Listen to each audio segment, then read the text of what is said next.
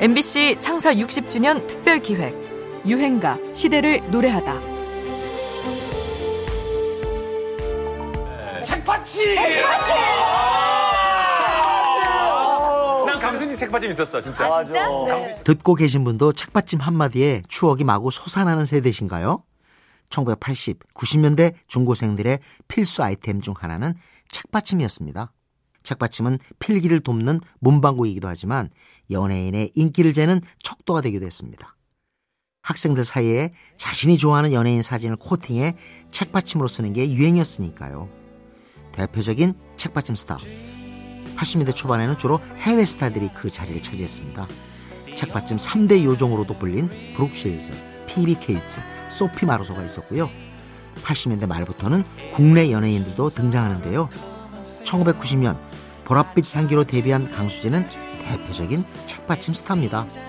90 MBC 10대 가수 가요제 남녀 신인 가수상 김민우 강수지 네, 남자 신인 가수상을 수상한 김민호 씨는 가요계의 어린 왕자란 칭호를 갖고 있죠. 네. 네, 또 강수지 씨도 보랏빛 향기로 일약 스타덤에 신인 가수입니다.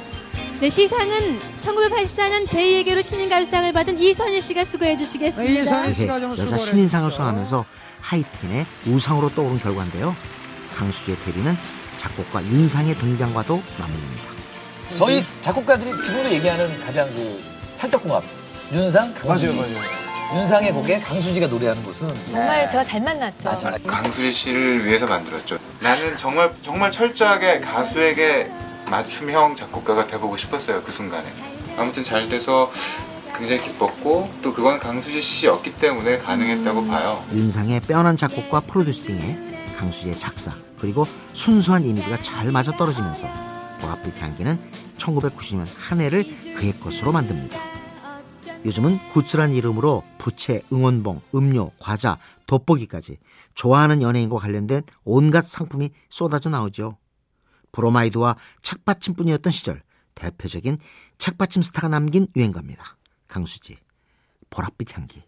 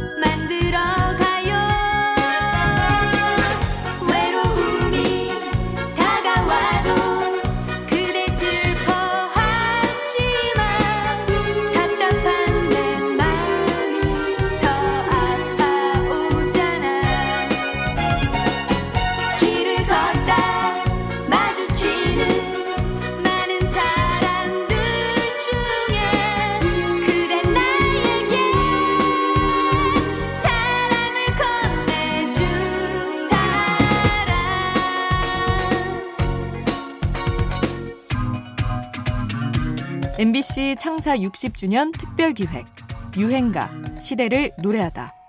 지금까지 음악 평론가 임진모였습니다.